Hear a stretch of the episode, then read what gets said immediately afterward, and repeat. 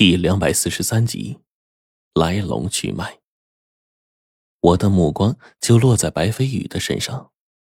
白飞宇想了想，说：“嗯，他们刚才舍命相救，并且动刀之前十分犹豫不安，这说明这群哲那罗的本性并不坏。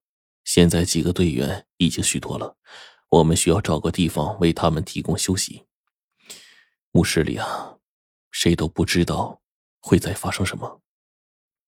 齐先生听白飞宇说完话，点了点头说：“呃，既然这样，那咱们先休息休息吧。啊，今天呢也算时阵变化，我感觉我这自己脑子都不太够用了。”倒是郭道长跟身后的几个人在犹豫，因为黄队自始至终都没有找到。这会儿啊，我心里难免落寞。虽然找到了白程程，但是黄队，他或许凶多吉少了吧。先是走了冰窟窿，这会儿黄队极有可能遭遇不测。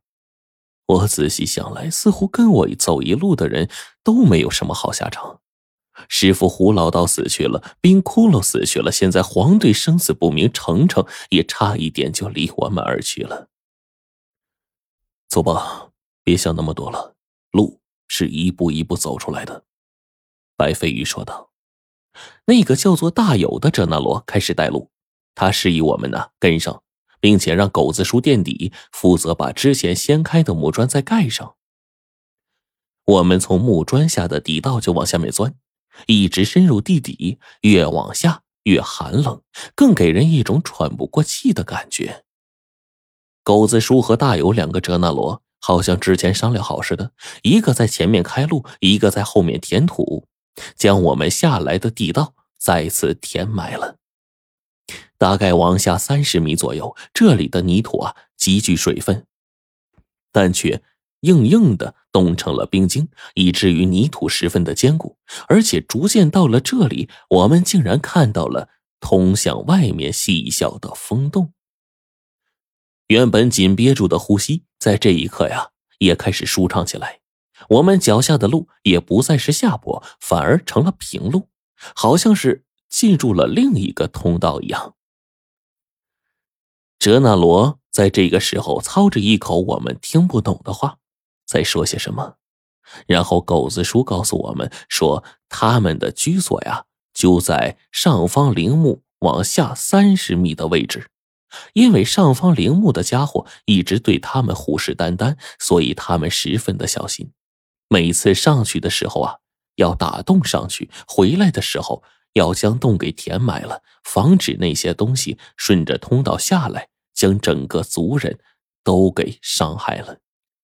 我没有想到，原来是这么个情况。哲那罗大友在前面带路，口里说的话呢也出现多了，我们呢也逐渐的就熟络了。狗子叔说，他们的通风口都开在四面陡峭的绝壁上，所以啊，空气也可以进来，也能减缓这里面湿气的干扰。地底下因为水分太多了，需要经常用阴气维持。令这里的土壤结冰加固，让通道的居所呀不至于倒塌。我跟郭道长他们一行人这才大开了眼界。白飞宇背着白程程，那始终也不是个事儿啊。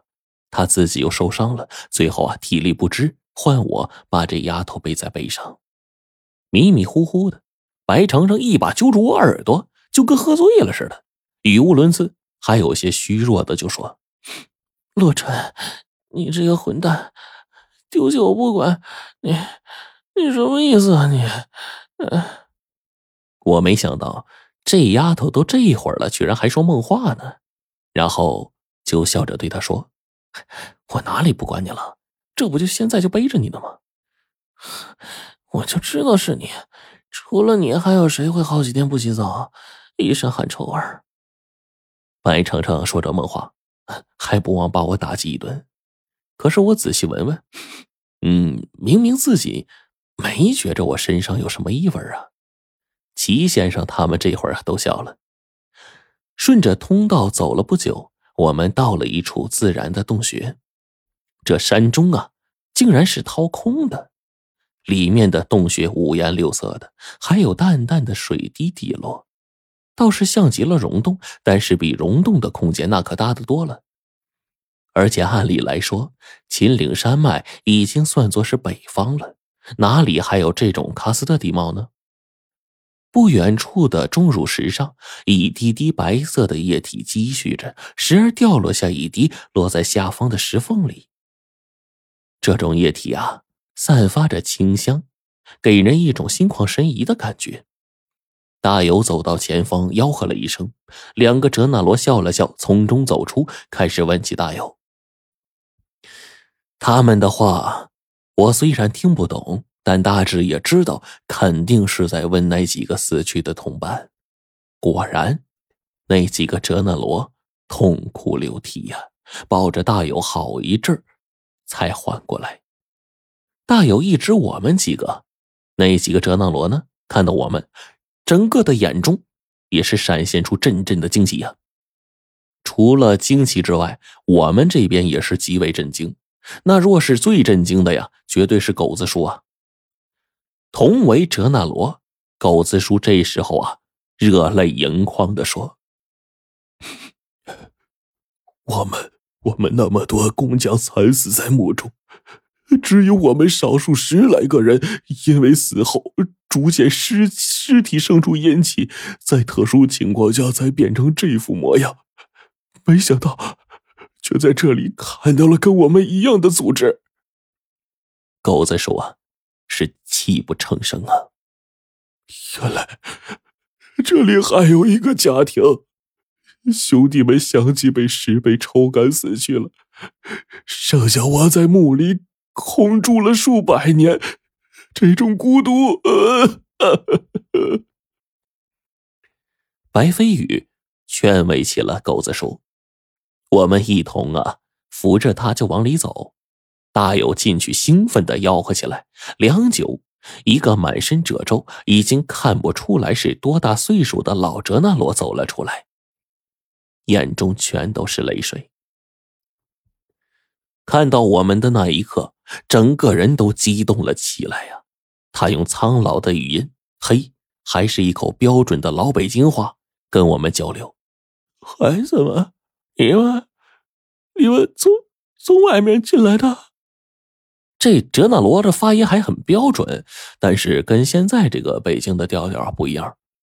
他说话的时候呢，他这个调啊往上翘，味儿是那个味儿啊，但是很多字音现在绝对是有着不同的。这老哲那罗呀，就一步一步的被搀扶过来。他看着狗子叔的那个段尾，轻轻的抚着他的额头，随后落下了眼泪。